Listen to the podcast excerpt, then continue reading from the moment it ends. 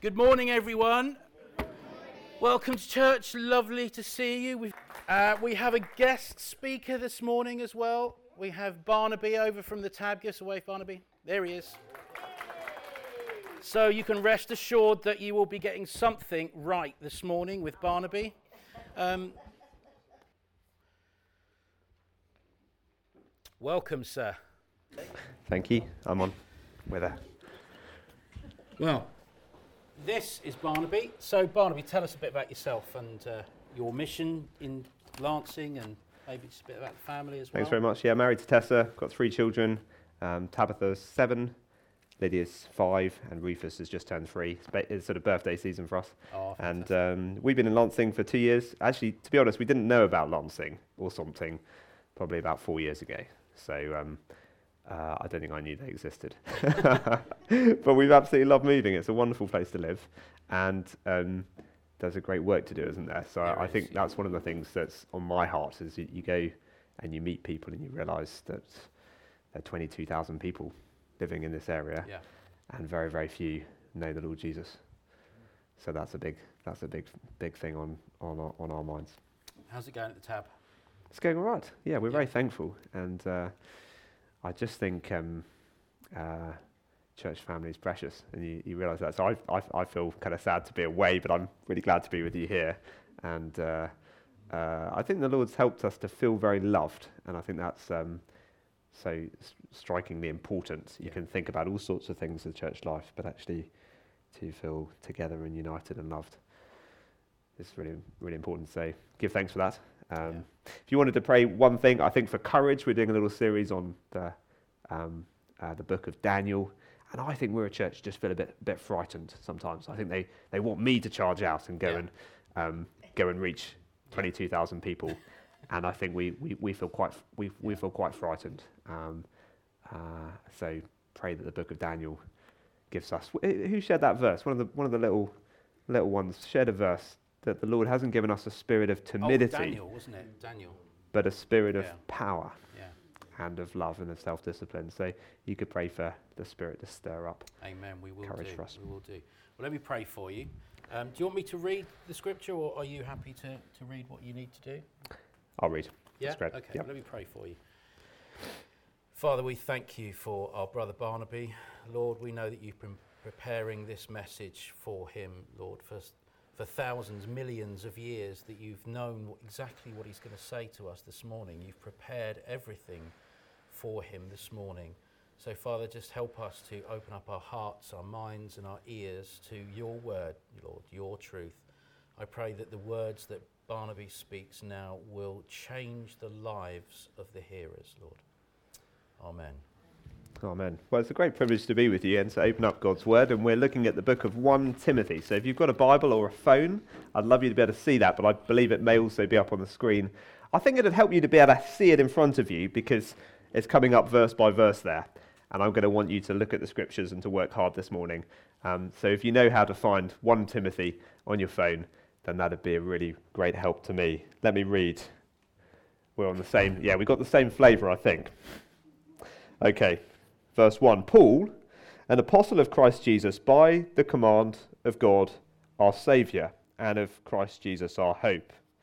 To Timothy, my true son in the faith, grace, mercy, and peace from God the Father and Christ Jesus our Lord. As I urged you when I went to Macedonia, stay there in Ephesus so that you may command certain people not to teach false doctrines any longer or to devote themselves to myths and endless genealogies. Such things promote controversial speculation rather than advancing God's work, which is by faith. The goal of this command is love, which comes from a pure heart and a good conscience and a sincere faith. Some have departed from these and have turned to meaningless talk. They want to be teachers of the law, but they do not know what they are talking about or what they so confidently affirm we know that the law is good if one uses it properly. We also know that the law is made not for the righteous, but for lawbreakers and rebels, the ungodly and sinful, the unholy and irreligious, for those who kill their fathers and mothers, for murderers, for the sexually immoral, for those practicing homosexuality, for slave traders and liars and perjurers, and for whatever else is contrary to the sound doctrine that conforms to the gospel concerning the glory of the blessed God, which he entrusted to me. I thank Christ Jesus our Lord, who has given me strength, that he considered me trustworthy, appointing me to his service. Even though I was once a blasphemer and a persecutor and a violent man, I was shown mercy because I acted in ignorance and unbelief. The grace of our Lord was poured out on me abundantly, along with the faith and love that are in Christ Jesus. Here is a trustworthy saying that deserves full acceptance Christ Jesus came into the world to save sinners, of whom I am the worst. But for this very reason, I was shown mercy, so that in me, the worst of sinners, Christ Jesus might display his immense patience as an example for those who would believe in him and receive eternal life. Now, to the King, eternal, immortal, invisible, the only God, be honour and glory for ever and ever. Amen. Timothy, my son, I, I am giving you this command in, teach, in keeping with the prophecies once made about you, so that by recalling them you may fight the battle well, holding on to the faith and a good conscience, which some have rejected, and so have shipwrecked their faith. Among them are Hymenaeus and Alexander, whom I've handed over to Satan to be taught not to blaspheme. This is God's word for us. Now, I hope you can see that it is a great privilege to be with you. And here's what God's going to say to us, okay, today that sometimes it's right to fight. Let's just get Ian up. I haven't told him about this, but just come up here. Um, and uh, I just want you to have this image in your head, okay? that just, just, just occasionally in the church, um, when it, when it comes to teaching the Word of God, sometimes it's right to fight. I do, do sit down. now, obviously, obviously not with fists. Although there was an occasion when a bunch of monks were so ins- um, so uh, uh, upset by the teaching being changed in the church that fists came out um, back in the third century. Okay, obviously not not in that way, but sometimes over what's taught in a church, it's right to fight. And uh, verses uh, 1 and 2 show us that this letter was written by the Apostle Paul to a very young church leader, Timothy. And verse 3 explains the background, if you see in verse 3, that Timothy's been left there that you may command certain people not to teach false doctrines any longer. So he is to fight specifically for what this church is teaching. And sometimes God says that's right. Now, you might immediately say, well, that's the last thing that churches need. Isn't this the sort of thing that just puts people off? Doesn't doctrine divide? But verse 1, Paul is writing, if you look there, by the command of God. And in verse 3, he says, I urge you. So this is an urgent command from God. It's right to fight. And verse 5 is quite interesting. Okay, so if you're really troubled by this, have a look at verse 5. It says, um, The goal of this is to win an argument. Doesn't say that. the goal of this is to score points. It's ego. The goal of this is love. Sometimes it's the loving thing. Why is that? Imagine you're a doctor and uh, you've discovered a cure for cancer. And so uh, you know, you've got this tablet that can save millions of lives. Of course, the focus of your surgery is going to be on getting that cure out, isn't it? Now, imagine someone else, uh, a, a false doctor, came and joined your surgery in, in something, and uh, they start selling, um, you know, they start sort of dishing out these tablets, which, um, let's say they're, po- they're poison. now, you're not going to say to that fellow doctor, well, you know, it's all a matter of interpretation.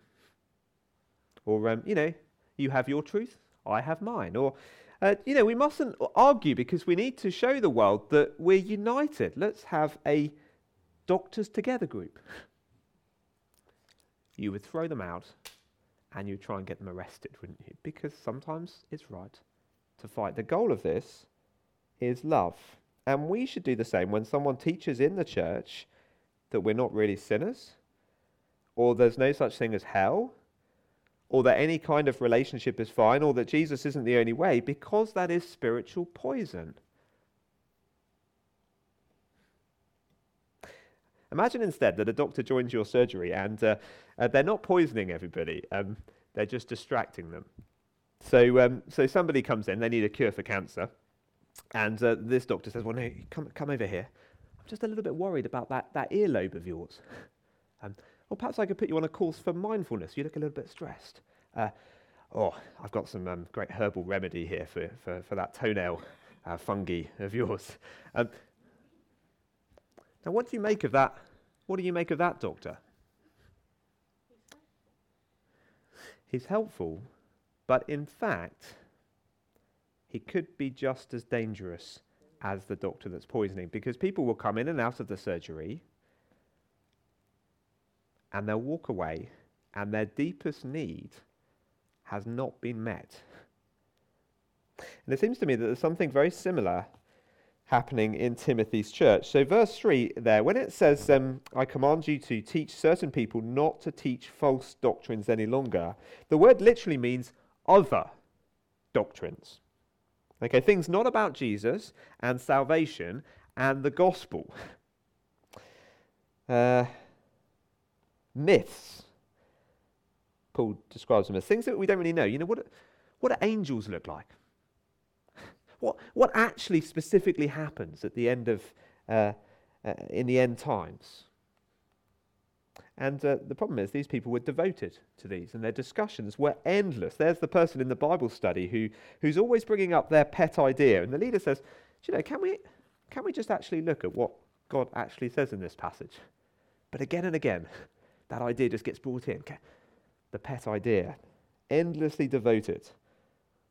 And the result of this is controversy, people falling out over pointless things.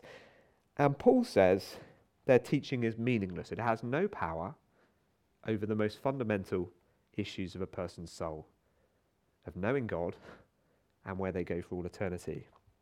Well, sadly, we see this sort of distraction. It's not necessarily a false teaching, but it's, a, it's, it's devotion to something else.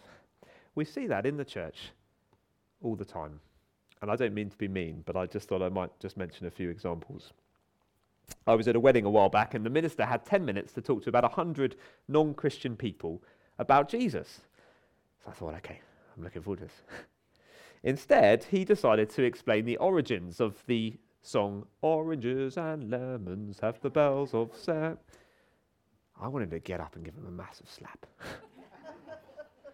Another church, um, the reading was Jesus uh, telling the fishermen to, to throw the net over to the other side where they'll get a great catch. Do you know that story? Now, obviously, that's about Jesus' power and rule over creation, that he's God. And perhaps there's something there for us about how Jesus is in charge of the catch as we think about reaching out. It's a wonderful story. The preacher instead taught that it was really about how one side of our brain is about logic, but we need to sometimes go over to the other side of the brain that's about creativity meaningless talk. Well, there's the church where they just seem more excited by fair trade and recycling than anything else. Of course, it's not wrong for a church to be concerned about these things, but it's become a distraction as people are dying and going to hell, and many, many churches in the country are just spending their time focused on these things. And everyone's going to go, oh, that's nice. well done, you're a good church. Now, you, friends, you can do this while the preacher is referring to the Bible. That's the scary thing. Okay, so, so have a look down at verse 7 there. It talks about in Timothy's church, these guys want to be teachers of the law. So they weren't coming in with the Quran or, or, you know, teaching Hinduism. That's kind of false teaching that's quite easy to spot, isn't it? And you'd all go, yeah, okay, get, get, get out. They weren't doing that. They had their Bibles open.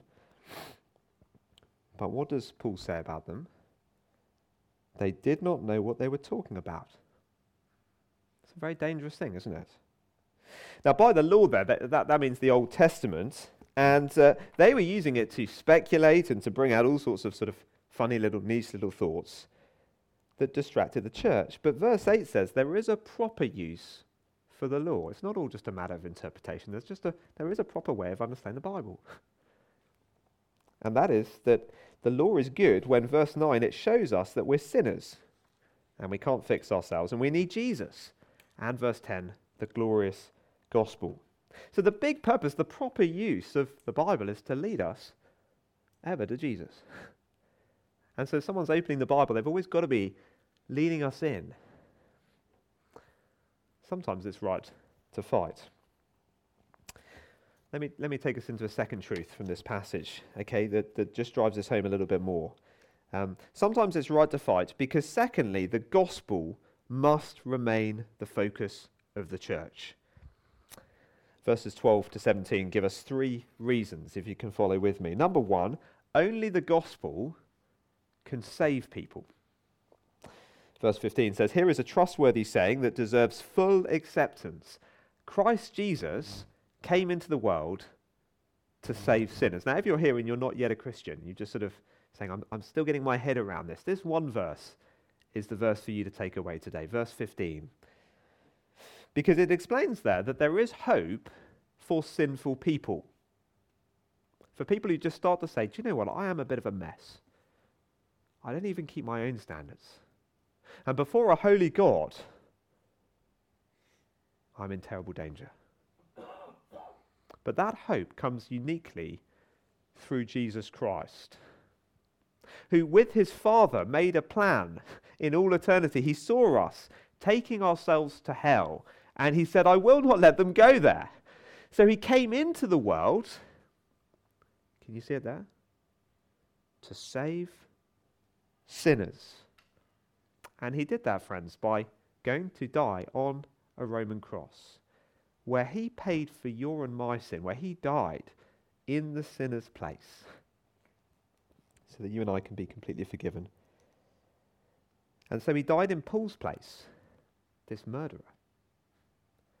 And he died in your and my place as we trust in him. Here, says Paul, is a message to fight for. Here is a message of hope in a world that's dying, a message of the greatest love the world has ever known, a message of eternal life. That's something to trust, Timothy. It's something to hold on to, though the rest of your church goes somewhere else. And every other church in the area stops preaching it. And if Jesus' main focus of his life, Christ Jesus came into the world to save sinners, if, if, if his main focus of his life was this, then Timothy, it has got to be the main focus of your church. It's got to be the main focus. Only the gospel can save sinners. So you see Paul's problem with the false teachers. It's not that they're ne- necessarily saying something that, that's completely wrong, but it's that they're rambling on about these fairly pointless things. The herbal, the herbal remedy for this or that. When there is this cure for eternal life, I'm sorry if you like herbal remedies, by the way. Um, there is this cure that can take somebody into eternal life and put them right with God. And the church has just been completely distracted by it. You see, a message that can save people must be at the center of a church. So think of a church where there's an elderly lady that's been going for years and years, and she's actually really quite serious. You know, there she is. She's, she, she's listening. And the minister's really nice. But he never does tell her that people are sinners and that there's a holy God who we need to meet one day, and that Jesus really is the only way of salvation. He died, and that you've got to actually make a decision. And so you, you, you go up to her and you ask her what it's all about, and she says, Oh, well, it's all about being good, because it's, it's good to be good. I've met a lot of old ladies like that. Well, there's the non Christian who just starts to worry about their life a lovely chap called Harry just knocked on the side of our door. And there are, there are non Christians like this, and they, they walk into a church, and, you know, for a little while they join a small group and other things. They want to know something. But everyone just assumes that, you know, we're all Christians here. and nobody takes the time to actually go through the basics with him because I, I guess they don't want to offend him. And the non Christian walks off after a few months and thinks, well, I'll, I'll try a bit of Buddhism now none the wiser. There's the person dying in hospital. And the multi faith chaplain comes round and they ask, the, the person asks, What happens when I die? And the chaplain says, Well, what do you think? These are terribly wasted opportunities because only the gospel can save sinners. Now, friends, no doubt in most churches there's enough of the gospel that somebody could be saved. Isn't that wonderful? You know, some of the, you go to St. Michael's or the Roman Catholic Church, the, the readings, there's going to be something in there whereby somebody might be saved. But if the gospel isn't the center, if there are other things that just distract, then they have lost their way very seriously. And we can so easily do that. Only the gospel can save sinners. Second reason the gospel must be the focus of a church's teaching is that only the gospel can turn lives around. So there was Paul, verse 12. And, and, and he describes himself there, verse 13, as a blasphemer and a persecutor and a violent man. And actually, he'd been like that even though he had the law. That's interesting, isn't it? The law doesn't change a person. But then he came into a knowledge of this message of the gospel, of Jesus' love and mercy. And he says it was, it was poured out on me abundantly. And he's converted. The most extraordinary change happens in his life. And he, and can you, you can almost imagine him, I think he's sort of pinching himself. I can't believe it. God is using me. I was once this, but I was shown mercy. Wow. Verse 16, have a look down. For that very reason, I was shown mercy, so that in me, the worst of sinners, Christ Jesus might display his unlimited patience as an example for those who would believe on him and receive eternal life. And maybe there's someone here who's lived away from Jesus for quite a long time, and you've actually been in some very dark places. And uh, there we are, there's a few hands going up. Thank you. And um, it may be that you actually feel like a little bit second rate compared to others because you think, well, I've, I've been in those, those places. Actually, God has a special plan for you. Just like Paul, to show off his mercy so that someone else walks through the door and they think, well, if God could have saved him, he could save me. And only the gospel can change lives around like this so that an enemy becomes a friend and a person who once hated is filled with love and, and an abusive dad becomes, becomes the most tender person. And a selfish teenager who just, you know, just couldn't care less about anyone else starts to suddenly turn up in church and actually be really interested in all our stories. And a person who lived for drugs or sex or money starts to live for the living God. Now, for Paul, that happened overnight, didn't it? And for many of us, it's a slow process. But what is the thing that actually has changed your life? It's the gospel. It's taught week by week. And talking about myths and genealogies and, and niche side issues that you just kind of, you know, Christians just fall out over these niche side things, never once did turn a life around like that. Th- just a third little reason why the gospel must be at the, the focus of a church's teaching is that only the gospel brings glory to God. So that verse 17 now to the King, eternal, immortal, invisible, the only God, be glory and honor forever and ever. Amen. And you find yourself almost echoing it, don't you? Because there's, there's an instinct within us to bring glory to God if we're Christian people. And only the true gospel actually leads the church to do that, to see his majesty, and so willingly take the crown off our heads and lay it before him, and to admire his greatness and otherness, to, to treasure him as the only God, and to want his praise forever and ever. And so I think Paul would ask the false teachers of his day whether their teaching was leading to a church full of people praising God.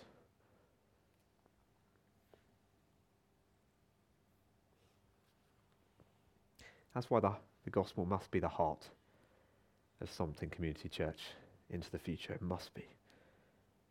So people are saved. So lives are transformed. And so that God is brought the glory. That's something to unite around, isn't it? It's even something to be a little nasty about just occasionally if, if there's a danger. so I've got to keep the gospel the centre. So much at stake. I want to just screw this home with two applications for you guys. I don't know you that well, so you need to think about it a little bit more yourselves. Um, two applications. The first is this do fight for the gospel.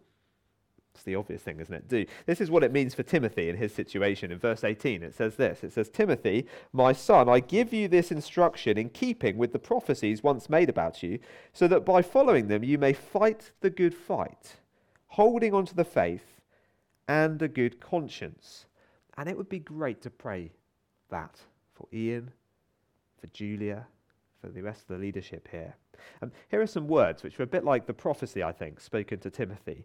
Uh, these, these are some words often used at the ordination, the kind of, did you have an ordination? Uh, the induction, the, the start of somebody's ministry. Okay, and this is, this is, this is what is said. Um, quote, Will you lead Christ's people in proclaiming his glorious gospel, so that the good news of salvation may be heard in every place? In the name of our Lord, we bid you remember the greatness of this trust, Christ's own flock, bought by the shedding of his blood. I'd love you to pray that for me because we live in changing times and times where most ministers up and down the country are not doing this. And it's hard. So much pressure. Look, Ian, at the church over there, it's growing. Really big. Because they, they focus just on music and they don't really open the word. Or because, because they never teach the hard things, because we don't want to put people off. Look, Ian.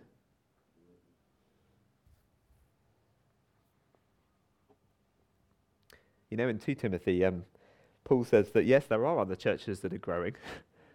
Timothy's church was actually shrinking at that time. And uh, do you know what Paul says about them?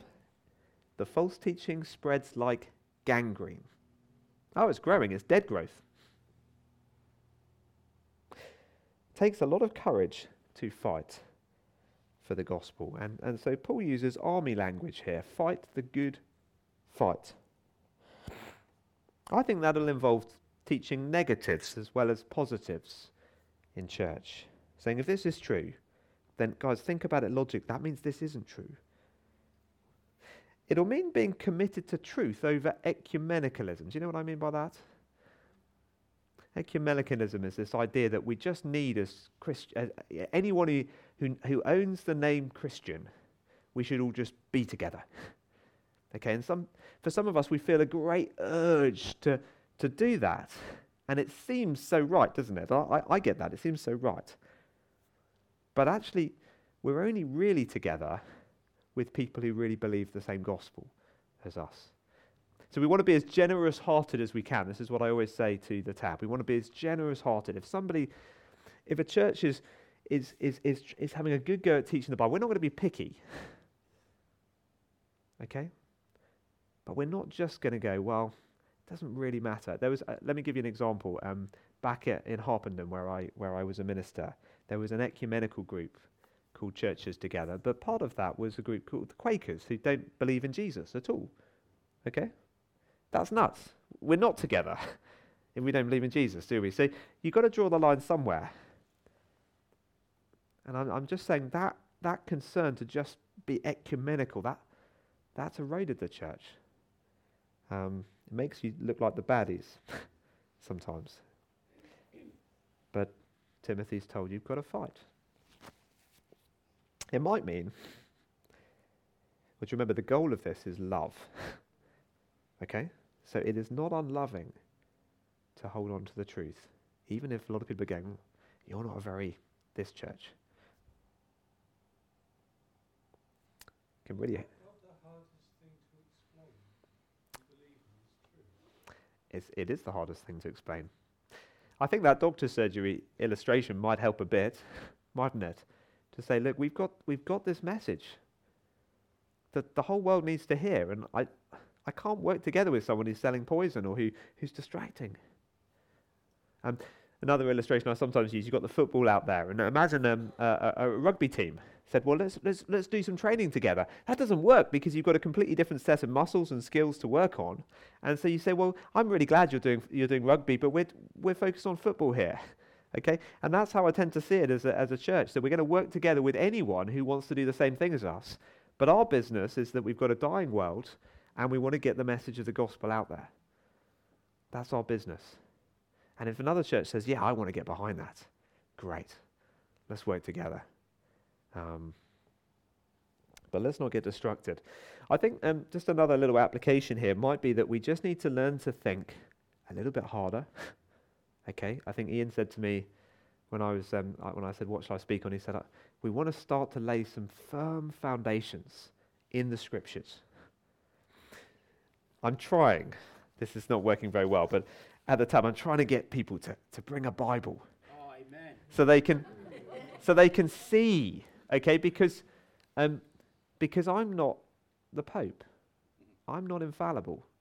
Okay, so I want I want my church to go, hold on, Ian, or hold on, Barney. What about verse 16? How does that fit in? Um, that's your responsibility. Okay? That a church that, that stays faithful is one that is rooted in the scriptures, like the kids, learning the verses,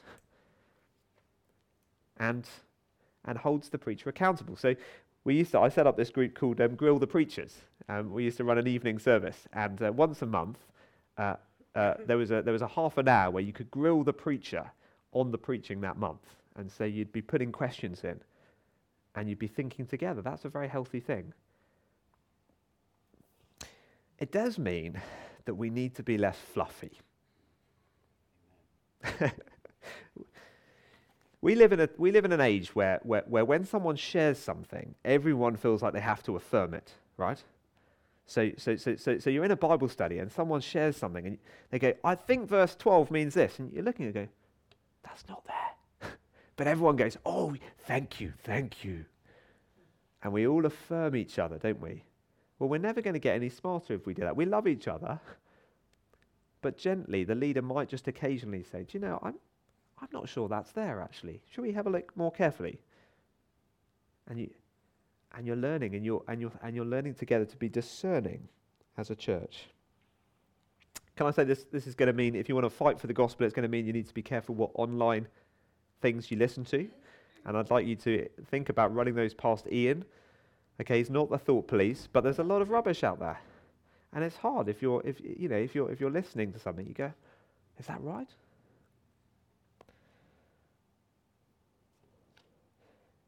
It means we need to be careful on a church we choose in the future. And can I say, if you're moving away from the area, you might think, I, am a mature Christian, so I can be part of turning another church around. I have seen a number of people try and do that. But as they're sitting week by week by week with very little Bible input, actually they just grow cold. and uh, that final verse there, that's helpful, isn't it? Some have rejected these things. They were people in Timothy's church, and they've rejected these things, and they've shipwrecked their faith. And if we think that can't happen to us, friends, it could. Do fight for the gospel. Second application don't fight over anything else. Please don't fight over Ian's funny shirts or his sense of humour. Um, it's, uh, it's very easy, and um, it's very, very easy to, f- to, to fall out over all sorts of things that don't matter. Now, look, a church has to take a policy on some things. You know, how do we do a baptism? Do we use lots of water, or, or do we sprinkle? Um, they have to take a position on, on, I don't know, the spiritual gifts or the type of music that we sing and things like that. Of course, the leadership needs to just make some decisions on these things, but they don't matter hugely. They're not central issues that we're going to leave a church over. Okay?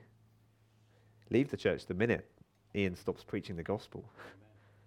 but let's not fall out with one another. We've got a big job to do.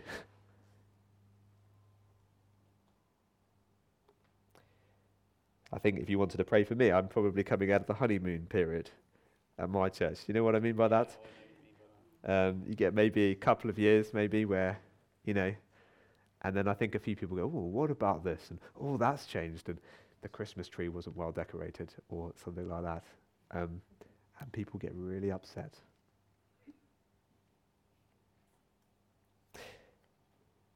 I'm going to pray. Verse 17 Now to the King eternal, immortal, invisible, the only God, be honour and glory forever and ever. And loving Father, I've shared these things from your word because of your glory. And it's your glory in the church now, but into the next 10 and 20 and 30 years that we're praying. And we ask very much that what is taught here from the front in our churches would be faithful, would bring you glory, would be courageous in a changing culture, would bring salvation. And Lord, for transformation in our lives too. We thank you for what happened to Paul and how you changed him. And, and Lord, you need to change us. Make this church discerning, I pray. Help us not to be judgmental and nasty in the way that we apply this teaching. But help us not to just water down your word because it's easier. And I pray in Jesus' name and for his glory. Amen. Let's say the grace together, shall we? May the grace of our Lord Jesus Christ, the love of God, and the fellowship of the Holy Spirit be with us all now and evermore. Amen.